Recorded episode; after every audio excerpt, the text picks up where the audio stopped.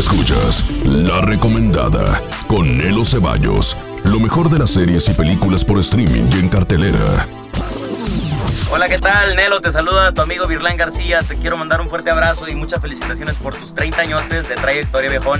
Te mando bendiciones, éxito y puro para adelante. ¡Ánimo! Nelo Ceballos, soy tu amiga Majo Aguilar.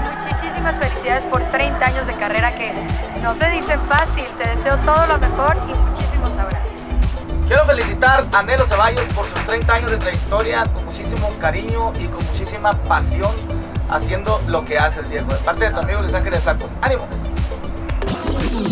Hola, soy Nelo Ceballos y esta es La Recomendada con lo mejor de las series y películas por streaming y en cartelera. Si estás buscando una película de terror diferente, escatológica, sangrienta y que en serio sí te puede dar pesadillas o por lo menos un poquito de escalofríos, de ñañaras, tienes que ver El Medium, esta sensacional película de terror tailandesa del director Banjong Pisantanakum, que nos trae una historia espantosa, horrorosa, aterradora, brutal, cautivadora y provocativa. O sea, no que esté chafa, sino todo lo contrario, una historia de crisis de fe, de creencias, ese momento en donde dudas y no tienes que dudar. Bueno, una historia impresionante sobre la herencia de una chamán en la región de Aisan en Tailandia y lo que podría estar poseyendo a un miembro de la familia. Óigame, no, pues resulta que ellos creen que una diosa la está poseyendo y resulta que pues todo parece indicar que no es así. Una película de posesiones espirituales malignas y no quiero hacer spoilers, pero Narilya Gulmokolpek,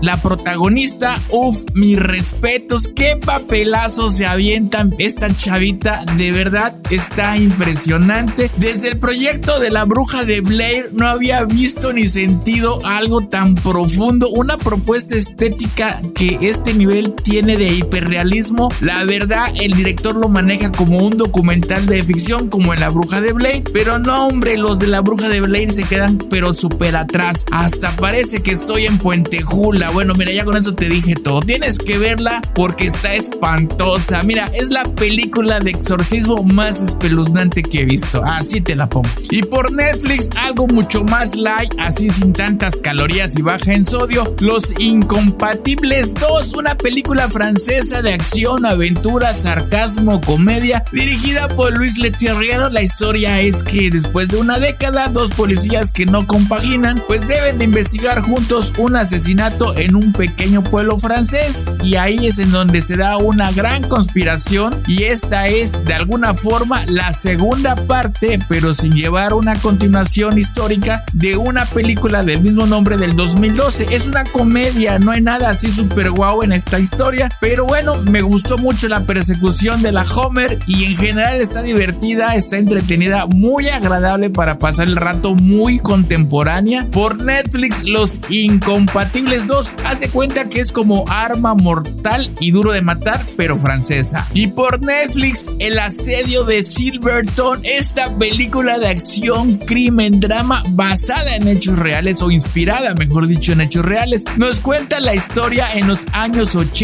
de un grupo radical de revolucionarios que provocan atentados contra las instituciones de gobierno, un gobierno, por cierto, muy racista, y después de una persecución en automóvil a alta velocidad contra la policía, esto después de que sale mal una misión de sabotaje, pues este trío de revolucionarios termina buscando refugio en un banco sudafricano en Silverton, Pretoria, tomando al banco y a sus clientes como rehenes y exigiendo la liberación de Nelson Mandela a cambio de la liberación de los prisioneros y de la rendición. Toda esta historia provoca el movimiento para la libertad de Nelson Mandela. Es una película entretenida de suspenso, acción, drama. Por Netflix, El Asedio de Silverton. Y una muy singular serie de comedia. Tú no sé si recuerdes a Austin Powers, al Doctor Evil. Bueno, pues Michael Myers crea El Pentavirato, una comedia sumamente irónica, sarcástica, de humor intensamente social con una historia sobre una organización secreta que debe ser expuesta por un periodista canadiense. Mike Myers es canadiense y de alguna forma pues se burla de la sociedad, de los espectadores, y entre tanto pues este periodista canadiense se ve envuelto en una misión para descubrir la verdad.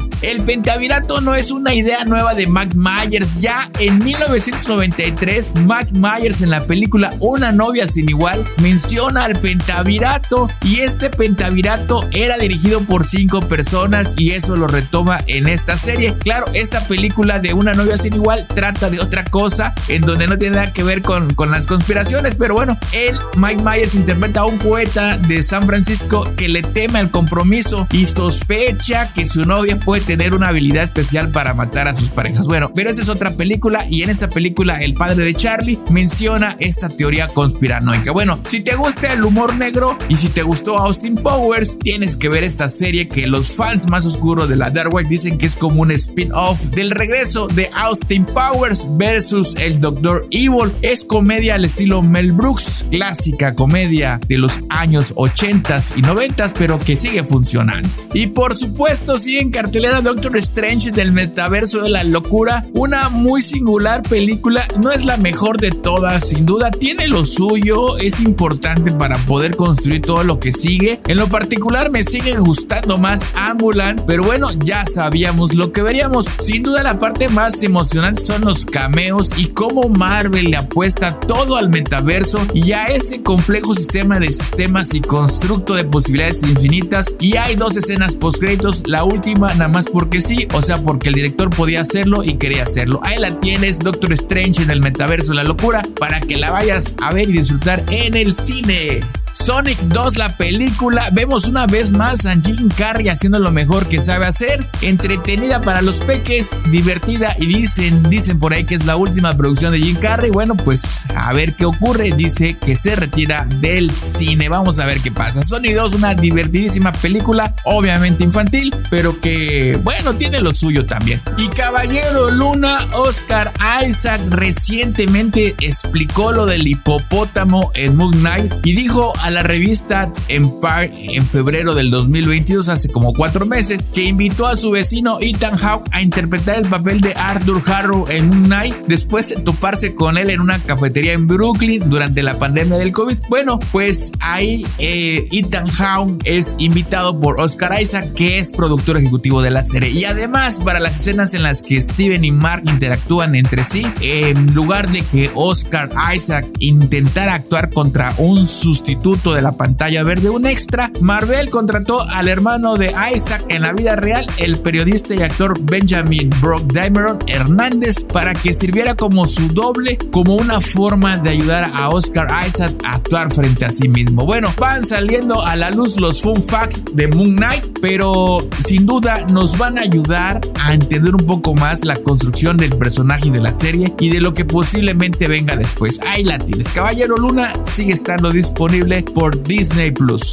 Gracias por permitirme estar contigo un ratito. Soy Nelo Ceballos y esta es La Recomendada, con lo mejor de las series y películas por streaming y en cartelera. Y antes de irme quiero enviarte un saludote muy fuerte a ti que me escuchas en Estados Unidos, en España, en Colombia, en Chile, en Argentina, en Israel, Brasil, Canadá, Perú, Arabia Saudita, Alemania y por supuesto en México. Pásate un día colosal, un día de película. ¡Chao!